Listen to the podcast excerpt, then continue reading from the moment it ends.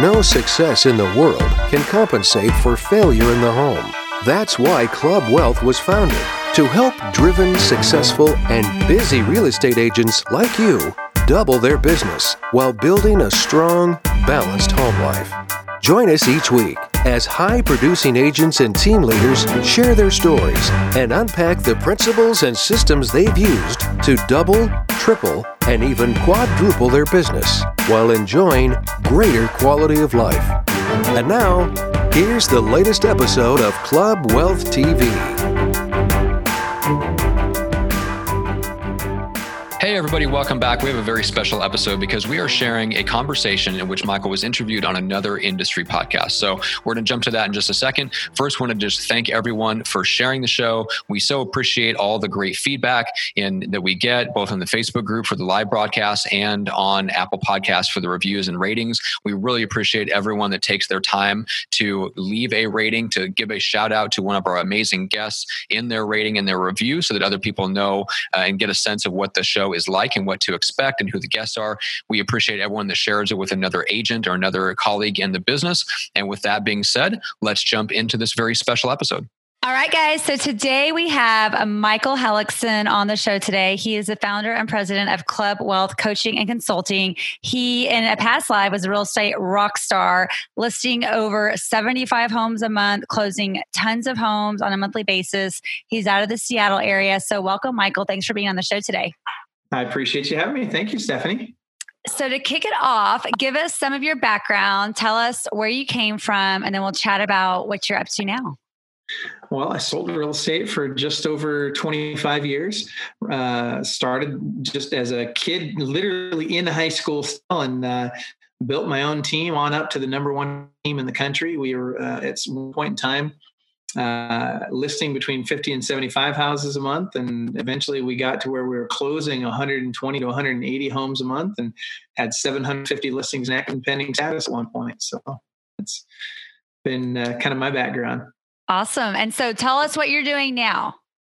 So now uh, I'm fortunate I get to help other agents do the same thing, right? So we we help agents from the brand new agents all the way on up to the biggest agents in the country uh, we help them grow, oftentimes from uh, you know sub 25 transactions a year, all the way on up to thousands of transactions per year. Uh, so yeah, it's it's neat that I get to that I get to now help other people do the things that helped me to be able to achieve not just success but really balance in my life. So do you miss being in the living room and talking about paint colors? Oh, well, so, sometimes, sometimes I enjoyed that. I really loved. I I enjoyed the listing side of the business. That was my passion. Uh, that said, I also enjoyed the team building side. But sometimes God's got a different plan for us. Sometimes God realizes that you know He knows what our, why we're here on this planet, right? And I, I, for me, as good as I was at selling real estate, I was put here to help other people be successful. So awesome. do I miss it? Parts of it, yes, but I wouldn't go back. I, I I'm definitely happy with what I do now. Awesome. So before we dive in any deeper, just uh, it's May 2020 when we're recording this towards the end of the month. Kind of what are you seeing in your neck of the woods from a national standpoint as well with housing? We've got coronavirus that hopefully is tapering off. Um, kind of what have, what have you seen this year for 2020? Well, there's two camps, right? You've got the I'm going to play it super safe camp. I want to, uh, you know, stay away from everybody and cocoon up and hide, for lack of a better term. And and nothing wrong with that, by the way. Not not a judgment at all. Uh, then you've got this other camp that's, you know, darn the torpedoes full speed ahead. I'm going to do everything I can to be successful. And, you know, if I get sick, I get sick. I'll figure it out. And, you know, there's a little bit of in between. But the reality and, and, you know, there's certainly agents out there that are that are working really hard to find ways to be successful uh, and do it in a safe manner. What I have found is that Sun Tzu was right. Uh, for those of you that, that have read The Art of War, uh, Sun Tzu mentions that uh, where there's chaos, there's opportunity.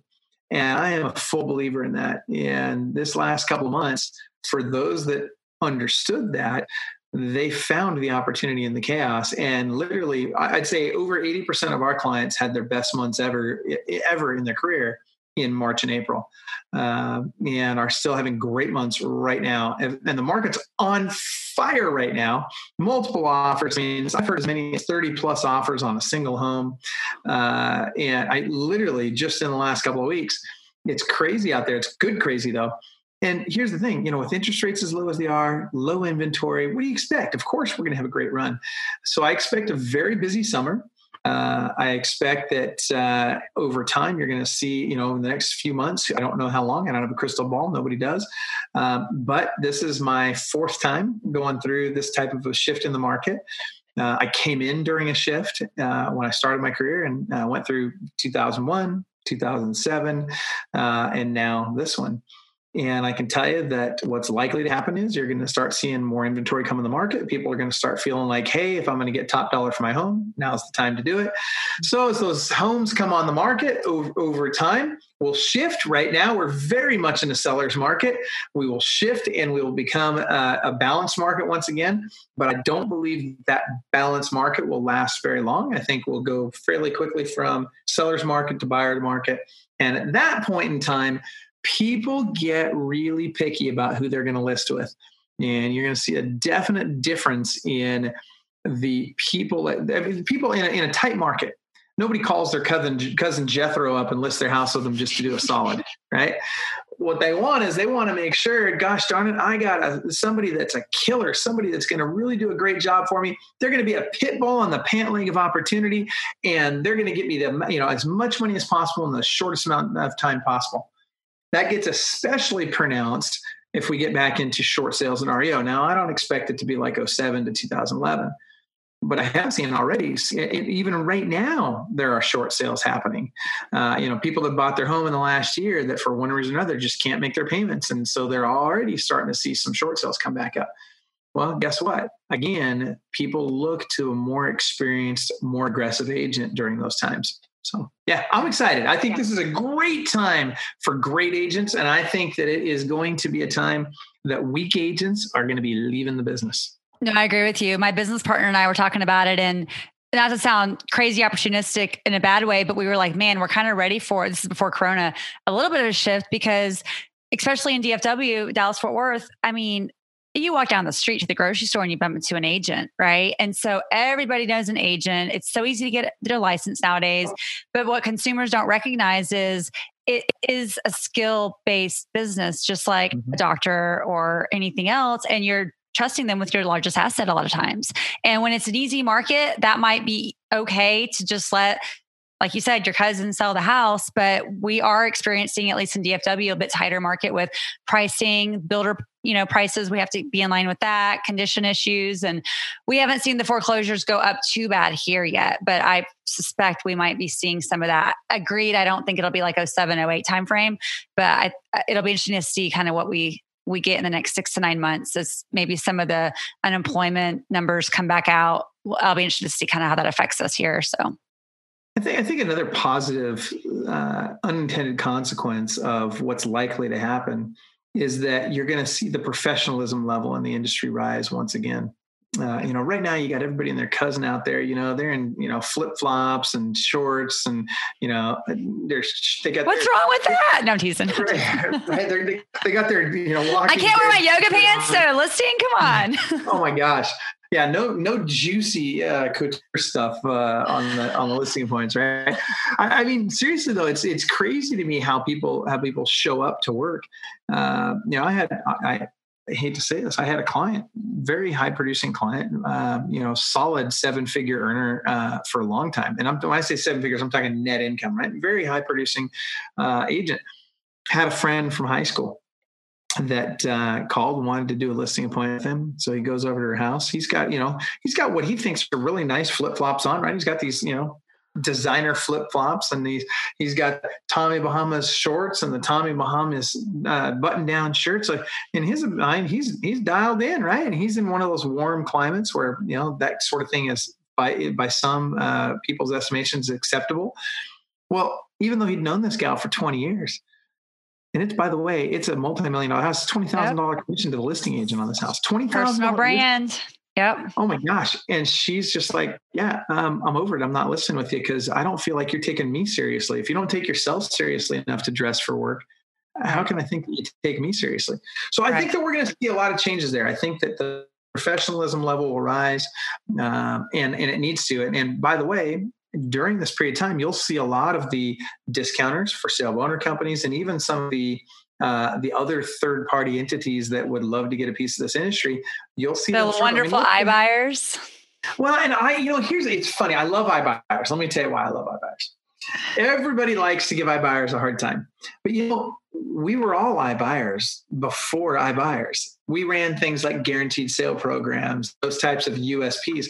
All the iBuyer companies did was figure out, hey, this is a great USP. Let me just rebrand it a little bit differently and put it out there, and I'll be an iBuyer. And all of a sudden, that became a better USP than guaranteed sale. Well, what happened when Corona hit? All of a sudden, those iBuyers, all of them, shut down. Yep. Right now, they're back. You're going to see them come back into the marketplace that said, yes, you know, these people that think they're going to disrupt the industry are being now disrupted by the marketplace. And that's okay. Yeah, it'll be interesting. We had um, situations here where the iBuy, you know, they had offers out and they pulled them and and things weren't yeah, it was a little bumpy there for a little bit with COVID. So it'll be interesting to see what happens. But um, so talk about when you're coaching. So the audience here, we've got real estate agents, we've got builder sales professionals. I know you work with both. What are some of the things that you're helping um, real estate agents, sales professionals, and organizations with to grow their businesses, to get better? Give us some details on kind of what you guys are helping the market with. Well, besides tools, systems, technology, people, uh, you know, all of the things that you need to run a successful business, there's really three things. It really boils down to three things that you have to every single business on this planet whether it's in real estate or it's some other industry every single business on this planet has to master three things if they want to be successful very simply it's lead generation lead follow-up and lead conversion. Mm-hmm. that's it. Without those three things you don't have a business. And it's no wonder that salespeople are among the highest paid professionals on the planet. Why because they control most of that process, right? Now, lead generation can be controlled by a marketing department, but that's an administrative function. Yeah. Typically in real estate, that's a sales function, which is odd because that's different than most industries. Most industries, you've got a marketing department that causes the lead to come in, and then you've got the sales department that handles those leads when they come in, particularly if you've got an in, inside sales versus outside sales department. Now, real estate agents by by their nature are, and, and same thing with uh, well, actually, it's different with new construction. With a new construction sales agent, they're typically an inside sales agent versus a real estate agent who's an outside sales agent. What that really means is real estate agents have to go out and they have to get the business and bring it in. So they've got to do the lead generation and they've got to do the lead conversion and uh, the lead follow up the in the new construction agents, they generally speaking have a, a, a, company, the, the new builder in this case, or a third party marketing company, oftentimes bringing those leads in. Then that new construction agent has to now follow up with those leads and they have to convert those leads. But those three things lead generation, lead follow up, lead conversion happen no matter who does them. And so part of our job, uh, beyond teaching people how to run a business, is helping people master those three things. And we're talking about everything from a system standpoint all the way up to sales standpoint. Like neurolinguistic programming techniques are a great example, right? Do you know what matching and mirroring is? Do you know how to implement it? Do you understand what uh, you know what embedded commands are and how an embedded command works and how to use it properly? Do you understand what it means to induce a yes state? I mean, there's all kinds of things that you can do to stack the odds in your favor. Now, granted, you're not going to manipulate somebody into buying a house that they don't want to buy. That said, you can certainly have an impact as, regardless of whether it's new construction or resale you certainly can have an impact on whether or not they choose to buy from you mm-hmm. So, what are you finding is the biggest challenge right now that either sales professionals or agents are having? Is it on the lead generation side or is it the follow up and conversion? Where's their biggest area of opportunity that you're helping them with? Well, let's start with this. So, Realtor.com and Zillow figured out a long time ago that, hey, you know, as an industry, the real estate industry really sucks at lead generation. So, what they did was they got a hold of our data and they said, well, we'll just do it for them and then we'll sell them back the leads that we got from their data. Smart, right? And everybody likes to hate them for this, but it's like, don't be a hater. Like they just saw an opportunity and capitalized well, on it. It's, it's, it's, the same thing as the iBuyer. Like if real estate, if the industry in general was a little bit more technical savvy, we wouldn't have all these issues and all these technology companies changing our business, right? exactly right. 100% correct. And so don't be a hater, just learn to compete with them, right? Right. You want to do better? Learn how to generate your own leads. And by the way, there's two things you've got to understand with lead generation. Not only have to understand what the cash conversion cycle is for a lead, but we have to understand what the ROI is for that lead. As an example, a sign call is a short cash conversion cycle. So from the time I get that sign call to the time it turns into a paycheck is a very short window of time comparatively. The ROI on a sign call happens to be very high, which is unusual for a short cash conversion cycle lead. Now let's look at a Realtor.com or a Zillow lead. I get a, real, a Realtor.com or a Zillow lead. It also tends to be a fairly short cash conversion cycle, right? So it's it's much faster than say a Facebook lead or a pay-per-click lead. That said, the ROI is much lower than a Facebook or a pay-per-click lead. So generally speaking, the longer it takes to convert that, that lead to cash, the higher the ROI. And the shorter it takes to convert the cash, the the lower the ROI. Now, that being said, you can't just go out and do Facebook and, and pay per click expecting that I'm going to get the highest ROI because you'll starve in the short term. Right. You've got to have leads in the short term. You've got to make, you got to put food on the table. So we talk about that. There's actually, uh, and I'll tell you from a lead generation standpoint, there's over 2,000 lead sources in real estate today. Wow. There's about 109 that are kind of the best ones. Um, of those, we recommend, you know, so I, I, like I can give you, we'll, we'll talk at the end of today. I'll give everybody an opportunity to get, um, I'll give you 17 of my, my best lead sources for free. I'll just, I'll give you, I'll, I'll give you a download for them. But that being said, as bad as we as an industry suck at lead generation, we're even worse at lead follow up. So if I had to say what's the thing we suck at the most, it's lead follow up. And you know what? Realtor.com and Zillow both figured this out. You know what they did? They said, hey, why don't we just create Opcity and Zillow Concierge? And we'll just charge the agents for the lead follow up too. And we wonder why there's downward pressure on our commission because we're giving up all the stuff that's the most important things we do. Two out of the three things that we have to do every day, we've given them up. And why do you what? think that is? Is it because, because the standards in the industry or there's no training? Like, why do you think that is? It's training is definitely a huge part of it. It's, it's lack of knowledge and lack of implementation. There's really only two things, right? It's you got to learn how to do it and then you got to go do it. Yeah. That's it. Right? It's, not, it's yeah. not rocket science. We're not splitting the atom here. So you got to figure out how to do it. And, and that can be taught. Like we can teach you everything you need to do, but you got to go do it. Right. You know, there's lots of coaches out there, the rah, rah, you know, let me hold you accountable and I'm going to call you every week and see how many calls you made kind of coaches. That isn't us. Like I'm not interested in working with people that need a babysitter. What we do is we work with people that are serious business professionals that are super motivated, that want to grow. And that when we tell you this is what you need to do and it works, they will go do it.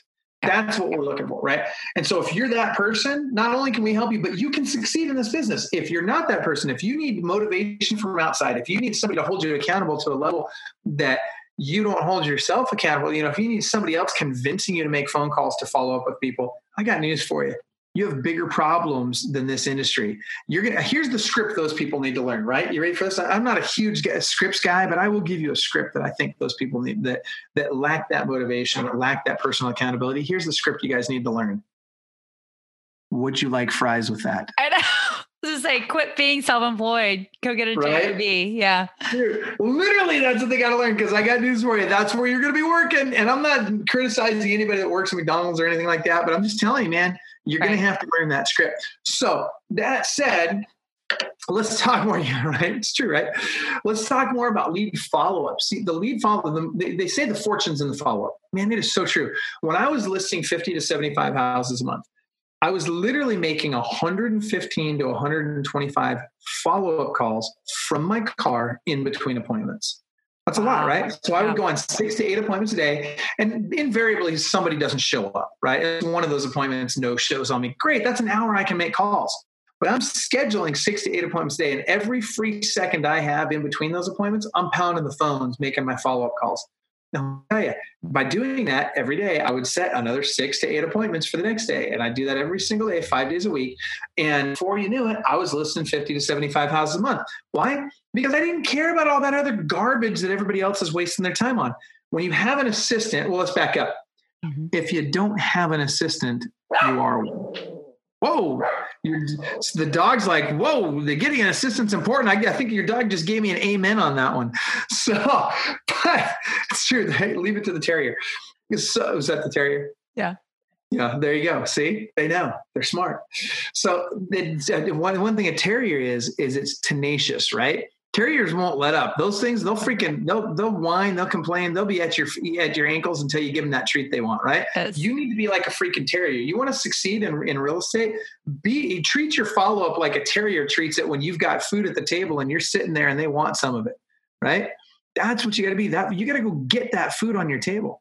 Okay, so I'm gonna ask you a question that I know yeah. a lot of people are thinking right now. They're thinking, okay, cool. You have six to eight appointments a day you're following up with all these people. Like, who are these people you're following up with? Are they people in your sphere? Are they people that you bought a list from? Like, they're, that's what they're thinking because they're going, wait a second, how do you even have that many people to call every single day? I love it, Stephanie. You're asking the right questions. Okay, so first of all, remember what's step number one? It's lead generation. Generation. So what I have to do is every quarter. Here's your goal. Everybody should be writing this down. Here's your goal. Every quarter, I want to add one new lead source. Now, I'm not looking for lead sources that will give me 300 leads a month. I mean, is it great if we find some of those? Sure, but that's what's important. What I want are I want to get instead of having one lead source that gives me 30 deals a month, I want to find 30 lead sources that give me one or two transactions a month. So I'm going to add one of these new lead sources every single quarter. So it takes me about three months to find the lead source, to, to figure out how to use it, to implement it, to automate it, to delegate off everything I can delegate off, to eliminate all the unnecessary stuff, and then go repeat the process. And that's what you do.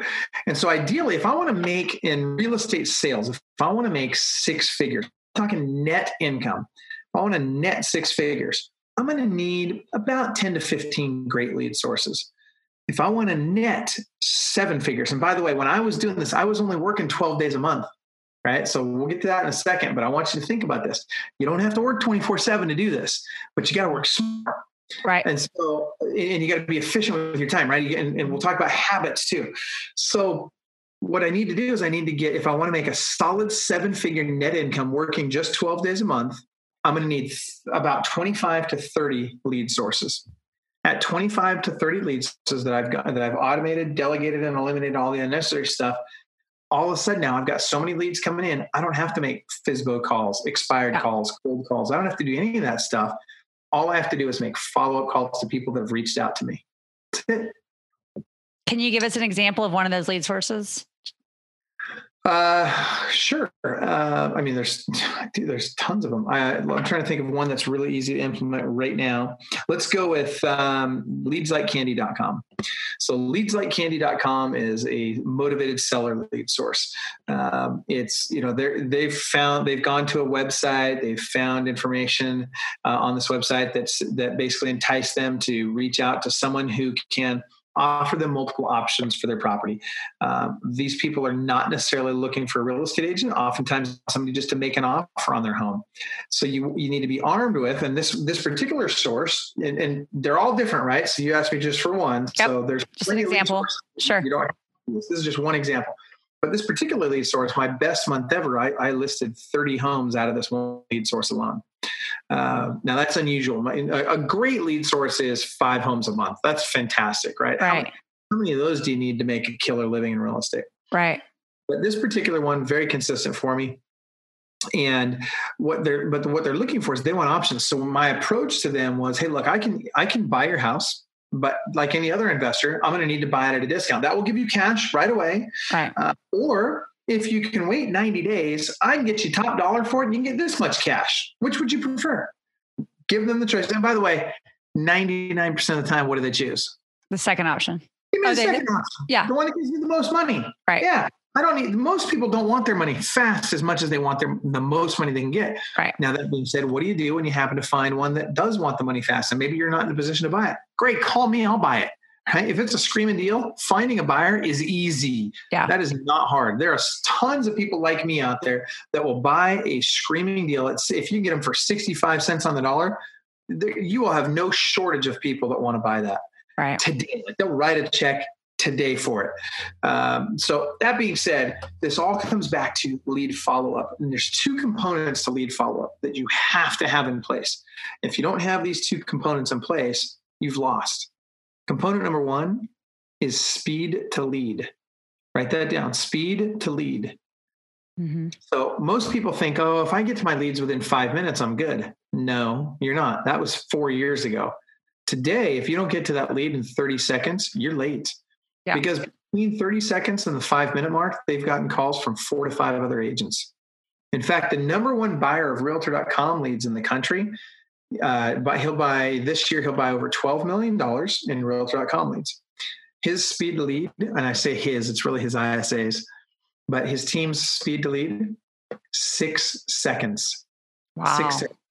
So lead comes in, they don't even look it up. They just literally their their technology literally uh, calls that second it comes in and connects an agent with them live right now.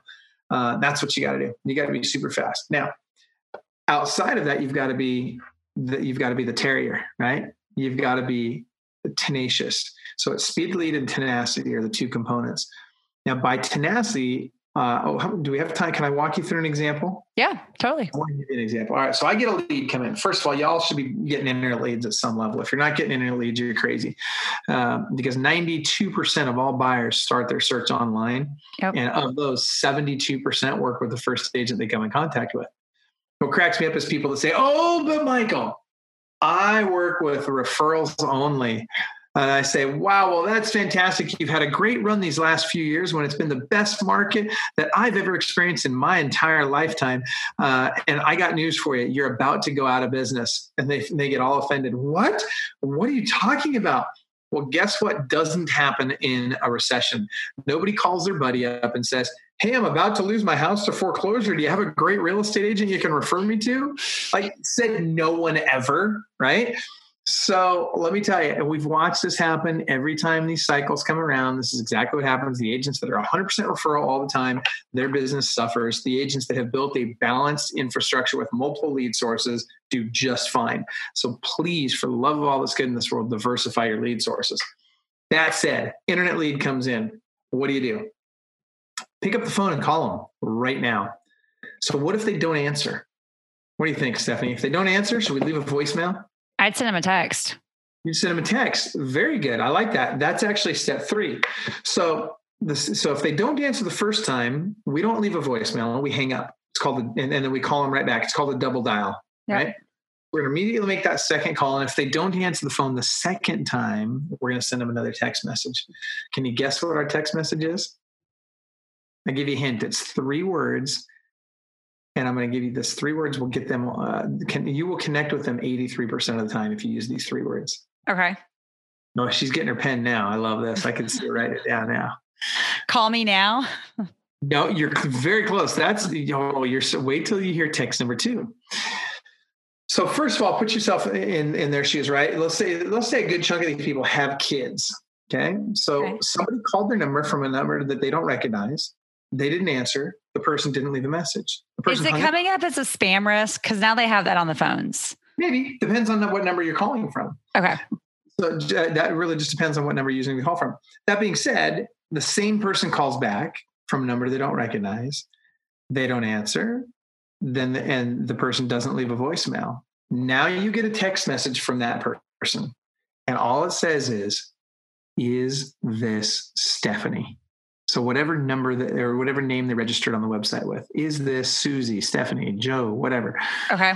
And and so now it's now it's like, oh my gosh, if you've got kids, you're thinking to yourself, holy cow, one of my kids is either in jail or in the hospital, depending on which kid it is. Right, exactly. So now you've got their attention. They almost always respond with the following words, almost every time. Who is this? Yes, who is this? That is literally what they respond with almost every time. And so then the the response that you send at this point is three more words. And these three words will get them dying to get on the phone with you. Calling you now. That's it. That's all you send. Just calling you now. That's it. And let me tell you, they pick up the phone like you can't believe at this point. And so here's the thing. And some people think, oh, Michael, that's so sneaky and that's just not nice and blah, blah, blah, whatever. No, it's not. What did I do? What did I say in there that's not honest? What did I say in there that wasn't clear? What did I say in there? I mean, I just I just asked, are you this person? They said yes. And I said, great, calling you now. Not a big deal, right? From their point of view, the way they hear that information, the way they receive that information, may or may not create a sense of urgency. I'm hoping it does. And assuming that it does, guess what? I'm going to be on the phone with them very quickly. Well, that's great. And then if they happen to be upset, which only about one out of a thousand are, but if they happen to be upset and they say, Oh my gosh, you freaked me out. I thought something was wrong with one of my kids, your response is very simple. Oh, Stephanie, I am so sorry. I just you had inquired about one two three Main Street, and I just I wanted to make sure I wasn't dropping the ball in my end. Did you have questions about the house? Would you like to know the price, or would you like to set up a time to see it? Mm-hmm. Game over. And guess what? Now, now you've disarmed them. They feel better. You just wanted to make sure you weren't dropping the ball on your end, right. which, by the way, is the number one follow script follow up script on the planet. So write this down if there's one script that I do believe you need to use, it's this one. When you're making your follow up calls, simply say, I just want to make sure I'm not dropping the ball on my end. I just want to make sure I'm not dropping the ball on my end. All of a sudden, you've positioned yourself from sleazy salesperson that's always calling up. Are you ready to sell yet? Are you ready to buy yet? Right? For you know, from that self-serving salesperson that they all think we are, mm-hmm. to an actual servant who cares, who just wants to help them out. And wouldn't you rather be positioned that way? Absolutely. Absolutely. Yeah. So lead generation and lead follow up. Now, tenacity. Let's talk about the tenacity. So we talked about speed lead. We talked about what to do when you get the lead. Now let's talk about tenacity of follow up. So there's six ways we follow up, six methods we use. Here they are. Super simple. Phone, email, text message, video email, video text message, and my personal favorite, Facebook stalking. Now, people give me a hard time when I say this, but look, stalking used to be like a three to five year sentence. Now it's a six figure income, right? So you got to stalk these guys on Facebook. I know, does that sound terrible? It makes me such a bad guy. But but the reality is, you got to find them on Facebook because guess yeah. people are? They're on Facebook, right? right? So go where they are. Uh, and by the way, we don't know which one they're going to respond to. And it doesn't matter. Whatever they respond to, that's how we'll communicate with them going forward. You got to find out what they're going to respond to. All right. So now, how often do I follow up? This is the key. So write this down. This is the Club Wealth rule of three. Club Wealth. You can see behind me there. Club Wealth. That's the coaching company that I work with. That's, uh, or the, I guess technically I own it, but I'm one of the 76 plus coaches here. And our rule of three is very simple I'm going to reach out to them in one of those six methods three times a day for the first three days, three times a week for the next three weeks, and three times a month for the next three months. I'll give it to you again three times a day for the three days, three times a week for the next three weeks, and three times a month for the next three months. And I'm telling you, when you follow up with that level of tenacity, most agents give up after one or two attempts. Yeah. You follow up with that tenacity, three, four months into it, you're the only one left. Nobody else is following up with them, and you're starting to build a relationship with them. All of a sudden, they're recognizing who you are. And when you're saying things like, hey, I just want to make sure I'm not dropping the ball in mine, they say, oh, no, no, not you. It's me, right? It's like that girl in high school, right? So it's no big deal at that point. You're not offensive at that point. So they actually welcome your call because it's a pleasant call. We call it being pleasantly persistent. Yep pleasantly persistent. I love yeah. it. So is this your ISA team, the inside sales team doing this, or is this your actual buyers or listing agents making these calls and follow-ups? Well, it depends on the structure of your team and how mature your team is. Uh, so, you know, on, on, my real estate team, when I was going on my own appointments, I was setting my own appointments. Uh, I was making 115 to 125 of those follow-up calls a day from my car today with Club Wealth, we have a huge ISA team, and that's what they do all day long, every day. They set appointments so that our our coaches can do their strategy. So basically, what we do is a little bit different structure, but our coaches who sell more real estate than the people they coach, they do a, a, free strategy session with with each person. You know, every agent in the country can have a free strategy session with us once a year. Okay. Uh, and so to make those calls happen, we have our ISA setting those appointments um, so that our coaches, because our our coaches don't have the time to make to set those appointments, right? Right. So and eventually, when you grow your real estate business, ideally you'll have ISAs as well, setting those, you know, setting your appointments for you. Um, but it takes time, right? So in the beginning, when I'm new in real estate, I'm chasing business like crazy. Eventually, over time, I want to transition from chasing business to attracting business. Right. Time and it takes effort and it means i got to be in the grind for a period of time. And then at some point in time i have more time than excuse me more money than time right? When i'm new i have more time than money. Right. but once i get to that point where i start having more money than time i can start just writing a check and getting my leads to come in. And so we have a whole different list of lead sources that we recommend at that point. So understanding where you're at with that is critical to dialing in the right habits every day and that is, by the way, another point that we need to cover as your habits. I love it. I love habits and routines. Yes. Oh my gosh. Show me your schedule for last week and I'll tell you how much money you're going to make this year. No joke. I, I, mean, it's it's it's very straightforward. I can guess with within a few thousand dollars about what you know. If I know your average sales price, I can guess within a few thousand dollars what you're going to make this year. If I know what you did last week, because what you did last week is likely to be what you do this week, and that's likely to be what you do next week. Uh, our habits define us, and they dictate our success. So, if you want to be more successful, clean up your habits. So, what's the number one area that you feel like most agents or sales professionals need help with from a habit standpoint? Is it morning routine? Is it sitting down and doing follow up at a certain time? What What do you normally happen to help them adjust?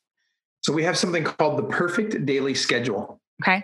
Uh, in fact, I'll tell you what, you guys can all get a free copy of it. There's, a, in fact, can, there's a video. I, have got about a, I can't remember if it's 20 minutes or an hour, but there's a video on, on our website. Uh, if you go to clubwealth.com forward slash PDS, clubwealth.com forward slash PDS, uh, and then you can get the download on what we believe is the perfect daily schedule.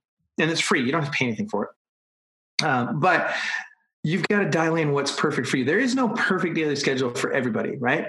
It's what is your perfect daily schedule? And don't try and make it too robust. Don't start off saying, oh, I'm going to do this, like scheduling out your whole eight or 10 or how many hours a day you're going to work. Don't just go schedule all that all out and hold yourself accountable to making sure all of it happens every day. Start with get up on time. Mm-hmm. Pick a time. What time do you need to get up? And then work it backwards. If I'm going to get up at six or five or four or whatever time it is, what time do I have to go to bed to make that happen? So start there. Then, if you're struggling with that, put your alarm clock on the other end of the room so that you got to get out of bed to go shut your alarm off. Then figure out what your first step of your morning routine is, right? What am I going to do for? Am I going to work out? If not, okay, no, look at me. Do I work out? Come on, right? No. So you know, what, I'm not. I'm not that guy. Don't get me wrong. There's guys that you know, whatever. I've got spaghetti arms. That said, you got to figure out what your first step in your morning routine is and then make sure you do that. One of the things that really helps is schedule an appointment early in the morning before you're able to pick up the phone and start calling people that you don't have an appointment with. That will force you out of bed earlier. Um, if you don't have a team, like with our coaching, we actually have a daily huddle. I really recommend the daily huddle. If you if you're on a team, make sure your team is doing a daily huddle at okay. 7:30 every morning. 7.30 okay. it's it, it's mission critical. I can tell you right now not in every case there's certainly exceptions so don't don't go getting all crazy on me folks. I know that there's going to be somebody out there as soon as i say this going to flip out. Most people are thinking i got into real estate to pick my own schedule. 7.30 what? Right? Exactly. But here's the reality. The reality is there is a direct correlation between what time people get up and start their day and their income at the end of the year. There's a totally direct agree. correlation. No, totally agree. People. Yeah. Yeah. So get up earlier, you guys. Uh, you know, you want to make more money, get up earlier. And not only that, you want to make more money, get focused on the things that lead directly to a listing or a sale. If it doesn't lead directly to a listing or sale, pay somebody else to do it. Don't do it yourself. You need to be focused on those three key elements we talked about lead generation, lead follow up, and lead conversion. If 90% of your day is those three things, I don't care if you work four hours a day, eight hours a day, 10 hours a day, doesn't matter how many hours you work. Right. If 90% of it is those three things, you'll be very successful. What about agents like like you said, once you get into a routine, you've you've got a couple years under your belt, you've got a database. Are mm-hmm. you helping them also figure out how to stay in? Because well, you probably know the stats better than me, but I think they say like 87% of people would work with their agent again, but only 11% do, or something like that, because that agent not remember their name. Exactly, exactly. So, are you helping them? Okay, now that we've transitioned, you you've been in real estate a few years. What in Dallas, Fort Worth, I think the average person buys and sells within about a five to seven year timeline. So they're looking for a home and, you know, another few years. How are you recommending the agent stay in touch with them? Because let's be real, once you buy a house, it's like buying a car. You don't want to talk about interest rates for at least a little bit because you want to settle in. So how do you recommend agents stay in front of their database in an effective manner to where when they are ready to list again or buy again, they're reaching out to them first? Well, let's start with this.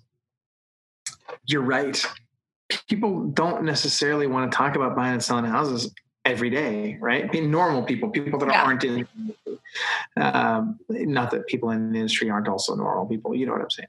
Yeah. But at the end of the day, what we've got to understand is we've got to develop a relationship with these people and it's got to extend beyond closing. Don't be a secret agent, right? Don't be the, the, the, the guy or the gal that the day that cl- the closing happens, you get a check and you're out, right? You know, you ever talk to them again.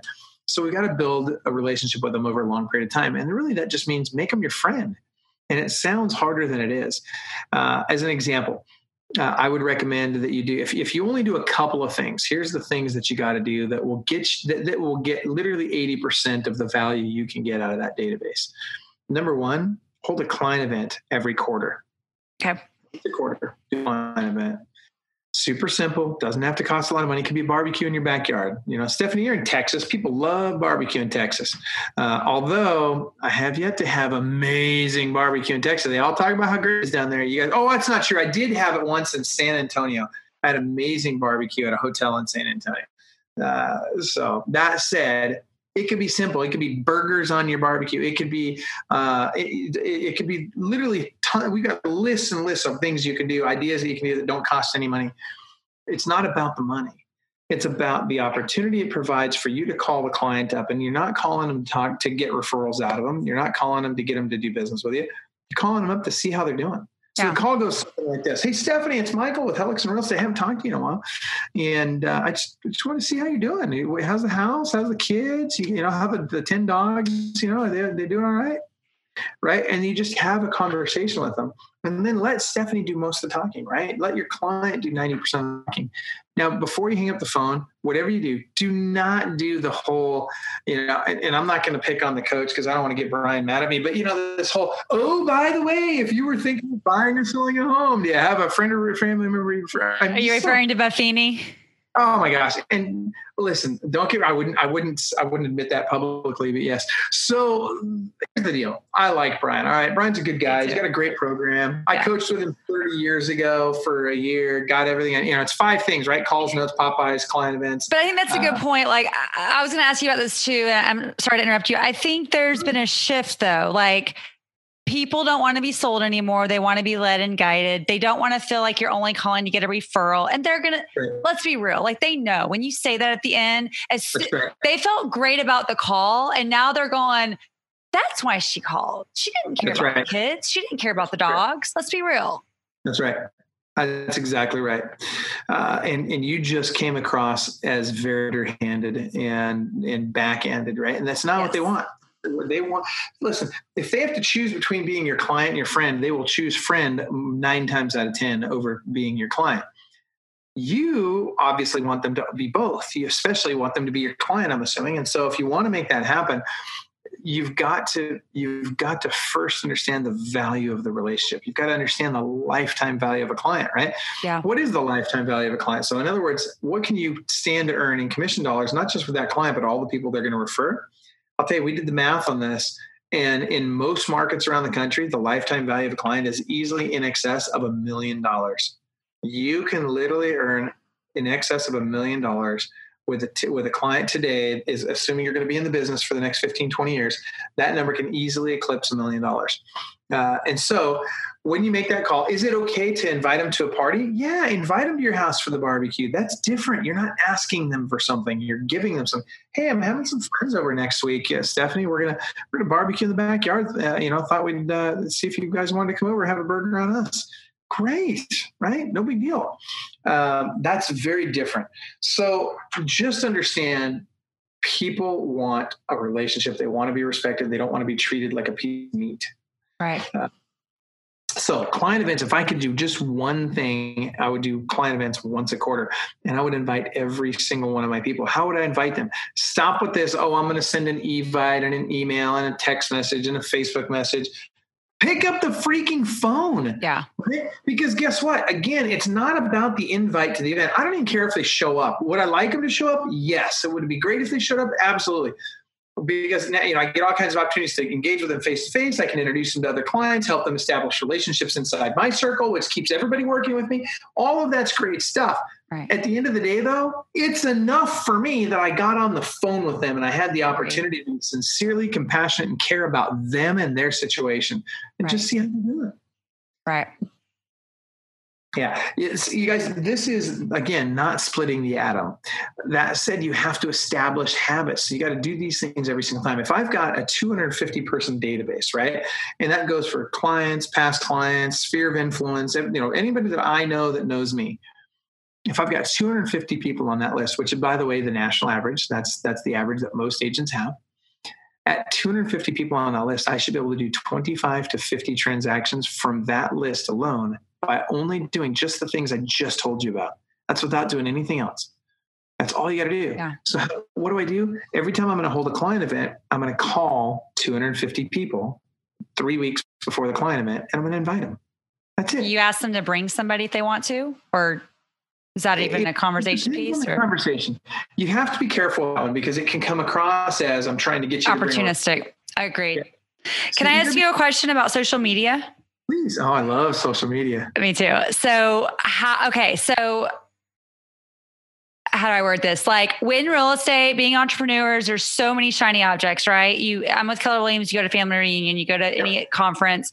There's all this technology. There's all these things you could do let's be real, you and I both know, like at the end of the day, if I look at my business and go, okay, in a year I listed 100 homes, the majority of those came from certain pieces of either referrals or relationships or all this noise over here. It that that 80% of work didn't get me the business, right? It the 80 20 rule.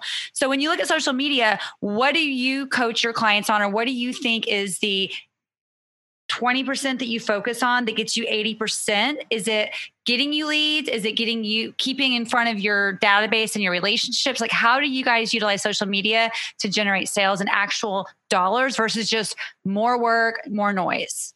Okay, super simple. First of all, understand you have a business page and a personal profile. They're two separate things.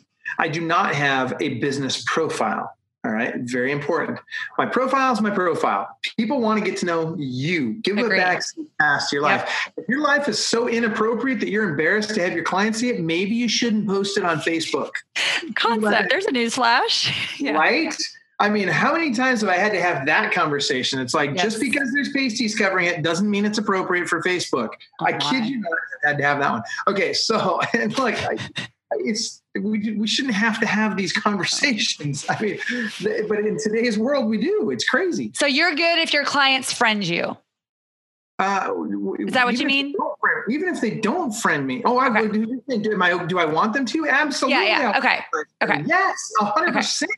Listen, I do business with my friends. My friends do business with me. Right. Okay? My clients and my friends, they're one and the same. Yeah. If you're okay. not my, if you're not my client, if, if you could be my client, and you're somebody else's client we're probably not friends. I'm probably right. not going to you know spend. Now that doesn't mean I ostracize people just because they use another real estate agent. I don't mean that at all. Sure. But the reality is, my friends choose to do business with me because I know how to handle myself in that relationship. Right. And I always put the friendship ahead of money. Always. Right. I will never compromise a friendship over money. Now, do you Uh, seek out your client? Like, do you have someone or do you go on your Facebook profile and go friend? Like, if you go on a listing appointment, Yes. you go friend those people, even if they're not your friends. Like, they literally, you didn't know them before the appointment. Yes. friend them when you, after you list it or after you close? the second they come in, like as soon as I they're going to be working with me, Okay. so as soon as I leave their house, or as soon as I start showing them houses, and we we establish a relationship, Yep. even if they don't necessarily, I don't I don't have to get our agency agreement signed with them to make them my friend. Sure. Um, but as soon as I know they're a pretty hot lead, and we're gonna we're gonna do something together, dude, you're my friend. Like let's go. We're Cool. we're connecting on Facebook. Okay. Um, I want you to listen because I know your wife's going to want to stalk me on Facebook. Right. She's going to get to know my wife. She's going to Yep. see, you know, are they weird? Are they, you know, is this, are they safe Yes. around my kids? Are they- yes. people want to know. And Right. you know what? Make it easy for them to know. Don't Okay. hide that stuff. Like my profile's wide open. I don't cramp it down, you know, crimp Right, it down. me so neither. I was just curious. see stuff. Yeah. Everybody can see it. Furthermore, let's talk about the page. The only reason you have a business page, there's one, well, there's really just one reason that you have a business page. That's it. It's so you can run ads. That's Yes. it. Part of that, it's targeting and retargeting. Yeah. Yep, Are you doing okay? So a lot of people I talk to have an opinion on real estate of if is it okay to do like like the just listed, just sold? Because some people think that's super braggadocious. You just said you got paid. I happen to come from the camp that if you're telling the client's story, I believe that it shows validity in the marketplace and it shows those clients that might be looking to buy or sell. You're in that area, you're doing business. I love doing the just, just sold in four days. Like to me, that's just showing what you're doing and you're rocking it out because people want to go with an agent that's rocking it out. That's just my opinion though. What do you think? I believe you are absolutely correct. In fact, the data backs it up. I can't share the data with you now. I don't I don't have it memorized, but I can tell you the data backs up exactly what you just said. And that is people need to see evidence of success. It used to be back in the day we used to send out, you know, just listed, just sold postcards, that sort of thing. Now most of this is done electronically. Um, and to your point, you absolutely want to tell their story. I remember back in the day, back in 30 years ago, back before Stephanie was born, and you know, back you know when you guys were all little kids. Uh, I was you for uh, that. I was doing just listed postcards, and it would say literally, "You'll never guess what your neighbors, the Johnsons, did last night." Right, so it's all like you know seductive and like you know sketchy, and they're like, "What did they do?" Right, Right. like I got to figure this out. They listed their home with Michael Helix, right, or whatever. So you have to have a headline that grabs their attention. But what we do better today than we did back then is we really tell the client's story, right? Right. So you can tell the client story and you make it all about them, it's not about you and your business. Don't worry, your logo's on there. People got Yeah. your phone number. It'll be fine. You make it all about them. right. You make it how how they got to do something that was important to them. Tell the story in Right. great detail. People will love you for it, and Right. if they will share. If I like, if, if you can put me in tears with that story, game over. Yeah. Right. Like game over. Um, so yeah, that's exactly what you want to do. And I think you still add value, right? Like I just recorded a, a personal branding episode, and we're going to do some episodes here. I've already recorded with some experts on different platforms where I believe you still need to build value. Like I've got a whole listing series on YouTube that's Ask Stephanie, right? Like what do I do, do with my pets during showings? How do showings work? What does active option mean? How does the lockbox work? Do I have to have a lockbox? Blah blah blah blah blah. You, I believe to position yourself as an authority and an expert, you've got to put some valuable content out there, put yourself out there versus just just listed just sold but i definitely think that just listed just sold is whether you're a builder sales rep whether you're a um, real estate agent def it's just it's just proof it's social proof of what you're doing out there right like when i was in new construction sales i had a neighborhood and i would tour you know show the home demonstrate the model and i would tell every single person as we would walk to the models because i had four models as we're walking, I would point out the full brick home, the full gutters, the full sprinklers, and they would give us credit for that mentally. Well, guess what? It was a city requirement that we had to have full gutters, full brick homes, and full sprinklers. But every single sales office they went to after me, if they didn't point that out, those customers thought that they only got that with me, right? Because that was I was proving out what we offered. And so I think even though you're doing this day in and day out, if you're not calling it out, you're not going to get credit for it. And people aren't going to recognize that's what you're doing because everyone else is busy with their life. That's exactly right. You're 100% correct.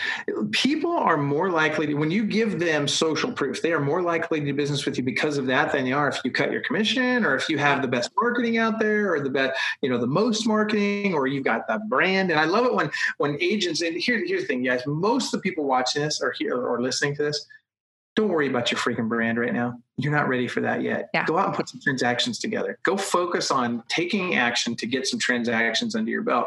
And then every time you do a transaction, make sure you sell that social proof as hard as you can, as often as you can. I want to make sure that everybody knows that, hey, it's I'm safe to do business with because guess what?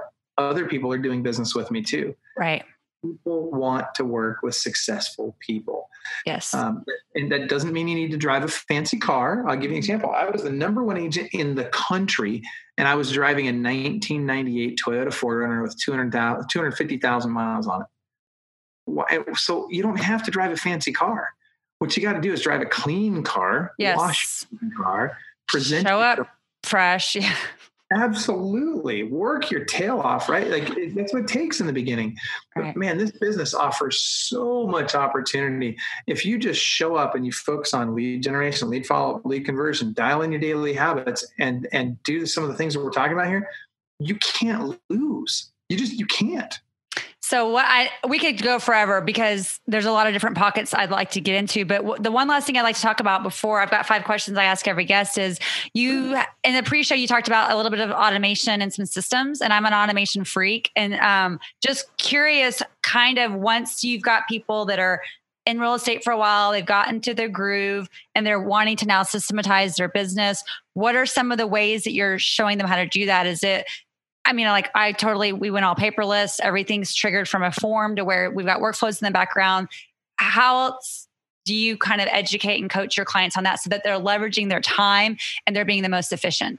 So everything you just talked about needs to be done. Unfortunately, most agents haven't done it. Right. It's actually very easy to do. You can use yes. Google Forms. You can use. There's so many ways you can do exactly what you just talked about, um, and do it very inexpensively and very easily. And, and when you think about it, that reduces the need for administrative time, be it from you or from an assistant that you have to pay an hourly rate to. Exactly. So you want to automate. There, there's three things, right? Automate, delegate, eliminate. So you want to automate every single thing in your business that you possibly can. If it's got to be done more than once in your business, put a system to it. Right. Figure out how can I automate this. If I can't automate it, should I be delegating it? And if it's not something, and, and so you're going to automate everything you can, delegate everything you can, and then anything that's left, you got to really look at it hard and say, do I really need this? Or right. should I be eliminating it altogether? Uh, but that's what the, what it takes to simplify. And when you do that, now your time gets used very efficiently. I mean, how often do you think I pick up the phone to call an agent and say, "Hey, would you like to do a strategy session with me?" Yeah. How often do I ever make that call? I never make that call. I've made that call in years, right? No. Because I've I've gotten to the point in my career where I don't have to. How did I get to that point? By automating, delegating, and eliminating. Is it just curious? Is there any like three tools that you recommend that like are your favorites that you guys talk about or yeah, so number one, have your CRM, and and there's a million of them out there, and it's different for everybody. Depends on your whole tech stack. You got to understand what's in my tech stack. How do these right. things interact with one another? What works with what? What doesn't? Um, now, one of the great band aids out there that we all know and love is Zapier. Uh, yeah, phenomenal. Love. Maybe your technology doesn't speak to us, you know, to the other technology. Use Zapier; it'll solve nine times out of ten. It'll solve whatever your challenge is. Um, so they're. If you guys, if that is a foreign word to you, it's Z A P I E R. If you guys are listening and that's foreign to you, and you want to know more about automation, DM me on Instagram, message me on LinkedIn because I built our entire business on Zapier as far as the workflows go. We will be plugged into some other stuff with Keller Williams, but all my business is with Zapier because it allows you to be basically technology agnostic on any particular brand. You can plug everything into each other and it will save so much time and money once you get it done. And it's it's the best thing ever. Absolutely. 100% agree. It's a fantastic platform. so Zapier, so you see your CRM, Zapier, uh, I'm a big fan of dialers. Uh, you know, what about document management? Google Drive, Dropbox, CRM. Um, but so I we we had to use Dropbox for a long time. Uh, we're doing a lot more Google Docs now, Google Forms, um, and uh, just. And I'll be honest, like for example, I don't prefer slides as much as PowerPoint, but because It works with my Google form, my Google uh, suite of uh, products, if you will. It makes it easy for me to be in a in a in a slide or in a, right. a, a sheet or a doc and have other people in there at the same time and it's, it's easier to collaborate with them on that particular document or slide or whatever so i'm definitely leaning more toward the google suite of products uh, than i ever have before uh, that that said I, I, like to be able to work with all of them because we've yeah. got that are working with you know different uh, suite of products all the time so you've got to have great technology. It's very easy to put in place if you know what you're doing. If you don't know what you're doing, it's very easy to find someone who does and have them help you put it in place.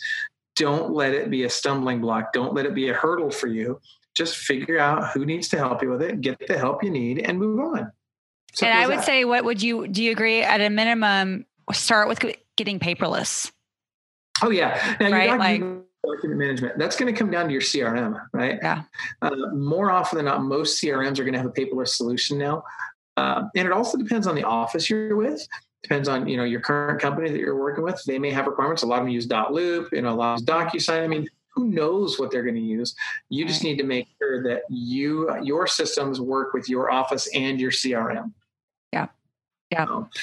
but yes and paperless Awesome. So I ask each guest five questions, and then once we'll, we'll wrap that up, and then we'll get your links to make sure that um, everyone knows where to go. But what's the one thing that most people don't know about you? wow. Uh, Getting kind of personal. I was going to say, how transparent do you want me to be? well, we, I mean, it's like the it's like the pasties. We got to be we got to be politically correct, right? Well, what's one thing most people don't know about me? Uh, okay, here's one. I used to race jet skis a long time ago. Uh, I was actually first in Canada and third in the uh, jet ski racing. How crazy is that? Nice, so, interesting. number one in the world in slalom for. What's for like the fastest you've got on a jet ski? Uh, you know, it's less about speed. I mean, speed's important. Don't be wrong. I mean, you know, I think uh, at the time this was years ago, and it has a lot now. By the way, they have gotten substantially faster uh, in the last couple of decades. Um, but we were pushing 84, 85. Uh, On the water, pretty, that's fast.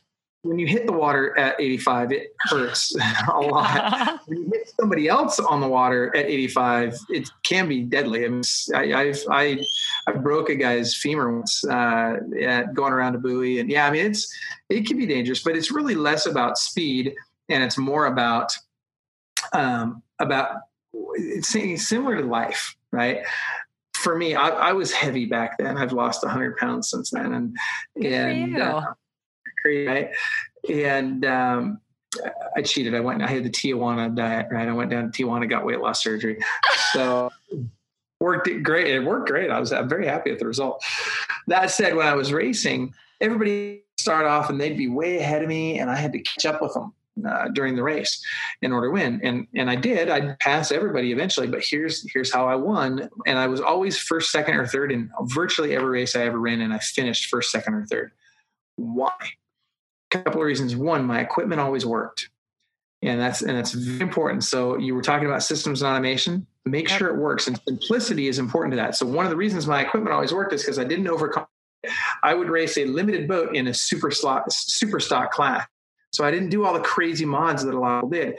Might have cost me a half a mile, but guess what? I was always on the start line. Number two, I would get behind. And number one, I'd you know I get by the guy in front of me and I'd wait for him to screw up. They always do. They always make a mistake. So I just get right behind them. I don't push it. I just wait. And as soon as they make that mistake, boom, I capitalize on that and right ahead. And that's how I went from doing three, 400 transactions, uh, four or 500 transactions a year to doing over a thousand transactions a year when the market shifted last time, and I've been telling my clients this for the last uh, couple of couple of months now, uh, well, longer now, really hammering on it last couple of months. When everybody else is giving up lead sources, what do we do? We buy lead sources. Mm-hmm. Whenever, what happens is when the market tightens up, people panic. They start getting rid of their lead sources. They drop and those expenses. Us, yep. That's right. They're trying to cut expenses. So what we did was we picked up their lead sources, particularly the seller lead sources, yep. particularly exclusive ones, and now all of a sudden lead flow went down. So a few months later, their agents weren't getting as many leads. Guess what their agents did? They started looking for other places. There, so we took the best of the best on their agents. Yeah. Then when the agents were no longer there, the agents weren't providing transactional dollars, you know, so they weren't closing transactions. There was no money coming to pay the administrative staff. So guess what happened next? We were able to take the cream of the crop out of the administrative staff members and we were able to hire those. And that's how we scaled. Um, so number one's always going to screw up eventually. Just get behind them and wait for it to happen. So there you go. There's there's my what you don't know about me. Love it. All right, cool. So question two is two part. Part uh, one is what's the best piece of advice you've ever received? Oh man, so many. Do I have to limit it to just one? No, you can do two. Well, there's a follow up to that, so you might be able to share more. Okay. Well, all right this isn't a piece of advice I got. This is a piece of advice I gave myself. Um, but in business, the best thing I ever did in business, when I first got into real estate, I was 18 years. And I said to myself, I'm going to make six figures a year selling real estate. This is, again, this is 30 years ago when six figures was something. And so I was all excited about it. I'm like, I'm, I'm going to do this. I'm going to make six figures. And in order to do that, I'm only going to take advice from people that make at least six figures a year selling real estate. That's genius. That's so smart. Yeah. Love it. Okay. What's the best piece of advice you want to give the audience? If you want to climb to the top of Mount Everest, you need a guide who's been to the top of Mount Everest before. Yeah. Hire a coach who sells more, the more real estate than you want to sell. If you want to sell 100 homes a year, you better have a coach that's doing at least 100 homes a year right now. If you want to sell 500 homes a year, you better get a coach that's doing that. Stop thinking that somebody that's never done what you want to do is ever going to be able to tell you how to do what you need to do. Amen. All right. Question number three What's one of your favorite books or the one that's had the greatest impact on you? so can I, can I cheat and use one of the ones I wrote? Totally, totally. Yeah, we want to hear it. Three best-selling books out there right now. Uh, so three, three, three Amazon national bestsellers. Uh, I would say for every agent watching this right now, I would say if there's one book you need to read, start with um, the Club Wealth um, buyer. Uh, it's it's the world class buyer agent book, okay. and uh, 434 pages. It really walks you through this. Not only how to work with buyers, but everything about kind of how to how to from start to finish how to grow a business in real estate. Now, if I had to pick a book that wasn't a book that we wrote. And by the way, that's available on Amazon. Go search Amazon for Club Wealth Real Estate Book, and all our books will come up. I'll link it in the show uh, notes too. Yeah, it's great. I mean, it's literally three. Every book we've written has been a national bestseller so far. Um, if I had to pick something that wasn't one that we wrote, there's a couple. So if it was finance, if for for money, the, the best book on money is The Richest Man in Babylon. Got to mm-hmm. read it. I love that book. Yep. Yeah, Richest Man in Babylon by George Clason. Uh, book on real estate uh, and specifically on investing. Read anything by Robert Kiyosaki, particularly Rich yep. Dad Poor Rich Dad. Dad Poor Dad highly recommend. Great book. Another one, if you want to talk about business and how I run a business, I would read The Cash Flow Quadrant by Robert Kiyosaki. Another yes. great book. Um, now, when you've read those and you really want to go deep on a couple, I'm giving you a whole bunch of books. I hope, sorry about the. Yeah, you're good. Here. This is great. I'm a nerd. Like, I love it. Okay, so I'll give you a couple others that are super good. You want to learn how to network. The best book on networking is called Networking with Millionaires by Thomas Stanley. He's the um, wrote um, the Millionaire Next Door, which is also. I, I was going to say, I was going to say, when you talk about finance, The Millionaire Next Door is one of my most favorite books ever. And okay. It's a great book, and and, and, I tell you, that's another one on finance. That, that one ranks right up there with the richest man in Babylon. Uh, for, yeah. For uh, have you? Uh, this one's a newer one, but by uh, David Bach, The Latte Factor. Have you read that one? Uh, not familiar with it. It's nope. it's really easy to read. It's really based for more. It's he sets it for millennials, but it's a it's an easy read, similar to like Who Moved My Cheese. It's mm-hmm. uh yep. it reads like that in the sense of like kind of a story, but it's great, great. Yeah.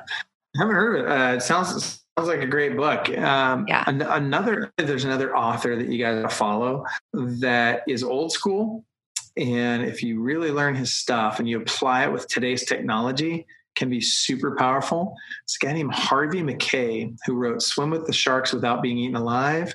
Uh, another one of his titles is Dig Your Well Before You're Thirsty. Uh, he wrote a great book on negotiating called Beware the Naked Man Who Offers His Shirt. Uh, this, oh, yeah. I mean, this guy is dialed in. Great wow. stuff.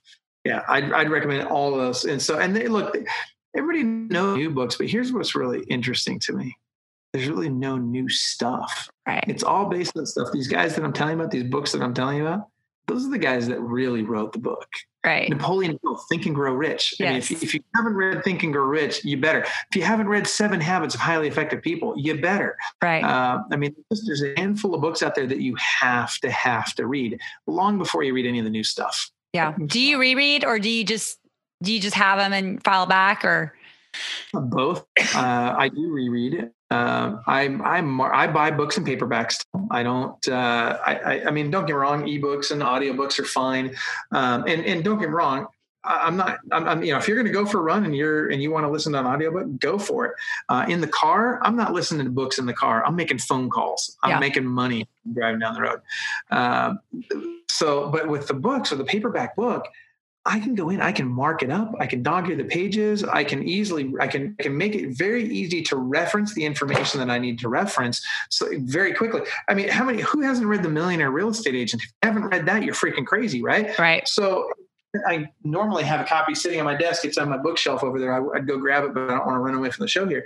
Um, but you know, the other day somebody's asked me about profit sharing programs. I said, "Well, let's go grab the MRE book." And I was never a Keller Williams guy, right? Don't Yeah. I, I've, I've always been uh, in, well, not always, but most of my career as an independent broker.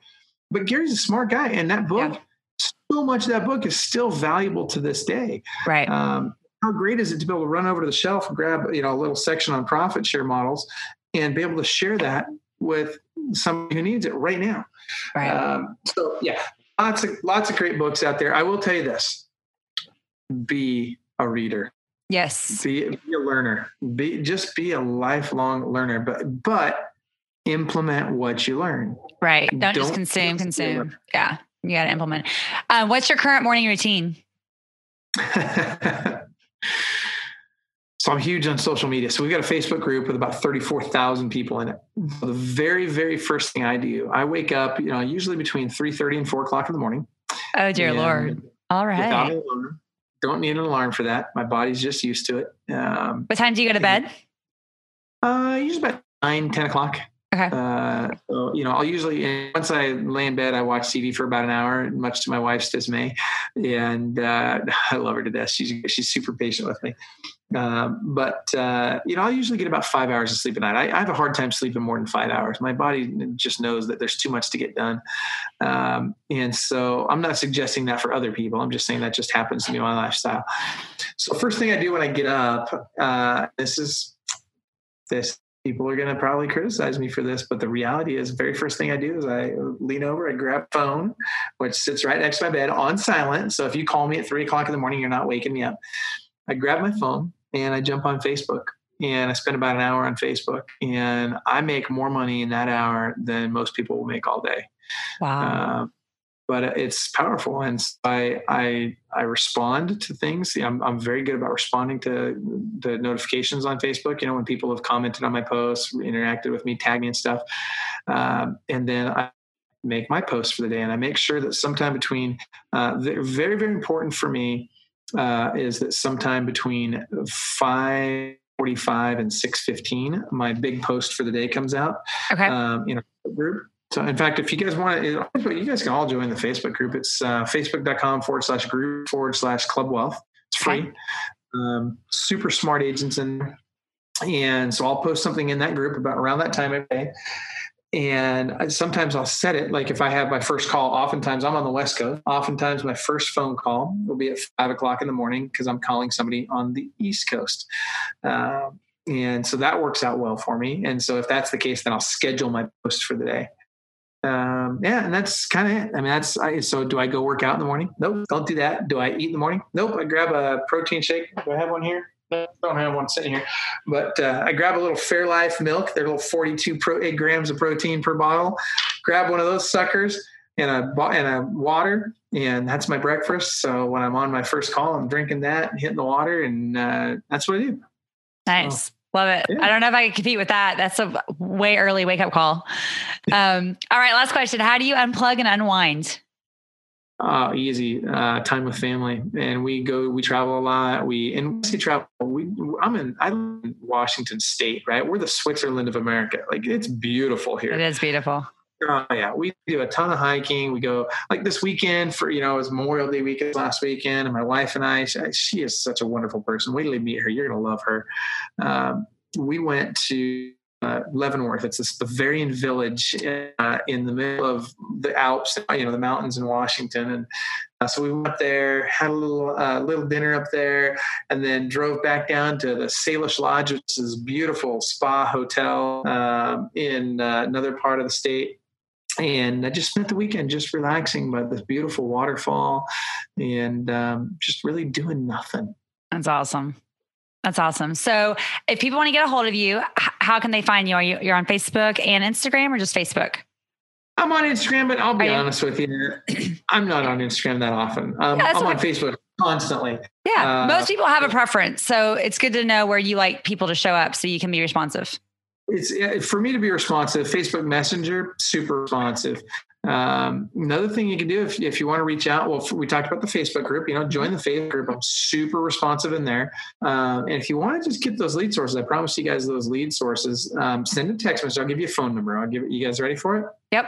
It, uh, all right. Send, text the words club wealth, two words, club wealth.